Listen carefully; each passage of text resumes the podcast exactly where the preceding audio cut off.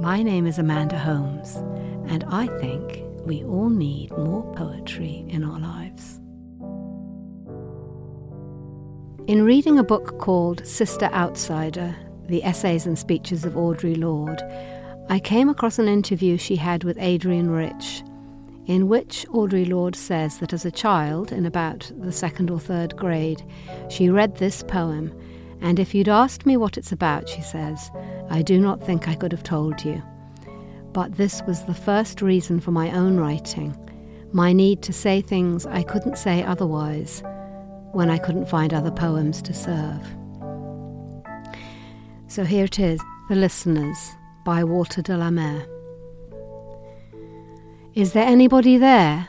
said the traveller, knocking on the moonlit door and his horse in the silence champed the grasses of the forest's ferny floor.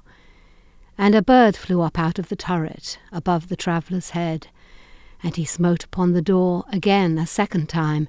Is there anybody there? he said. But no one descended to the traveller. No head from the leaf fringed sill leaned over and looked into his grey eyes, where he stood perplexed and still.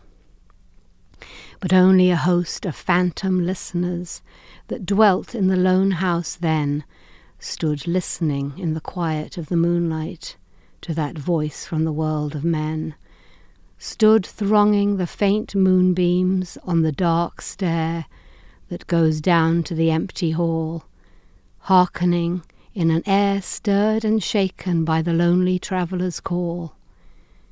And he felt in his heart their strangeness, their stillness answering his cry, while his horse moved, cropping the dark turf, neath the starred and leafy sky. For he suddenly smote on the door even louder and lifted his head. Tell them that I came and no one answered, that I kept my word, he said. Never the least stir made the listeners, though every word he spake fell echoing through the shadowiness of the still house from the one man left awake. Aye, they heard his foot upon the stirrup and the sound of iron on stone, and how the silence surged softly backward when the plunging hoofs were gone. Thank you for listening. If you have any suggestions or comments or ideas for poems that we should share, we'd love to hear from you. You can email us at podcast at theamericanscholar.org or comment on our website, theamericanscholar.org.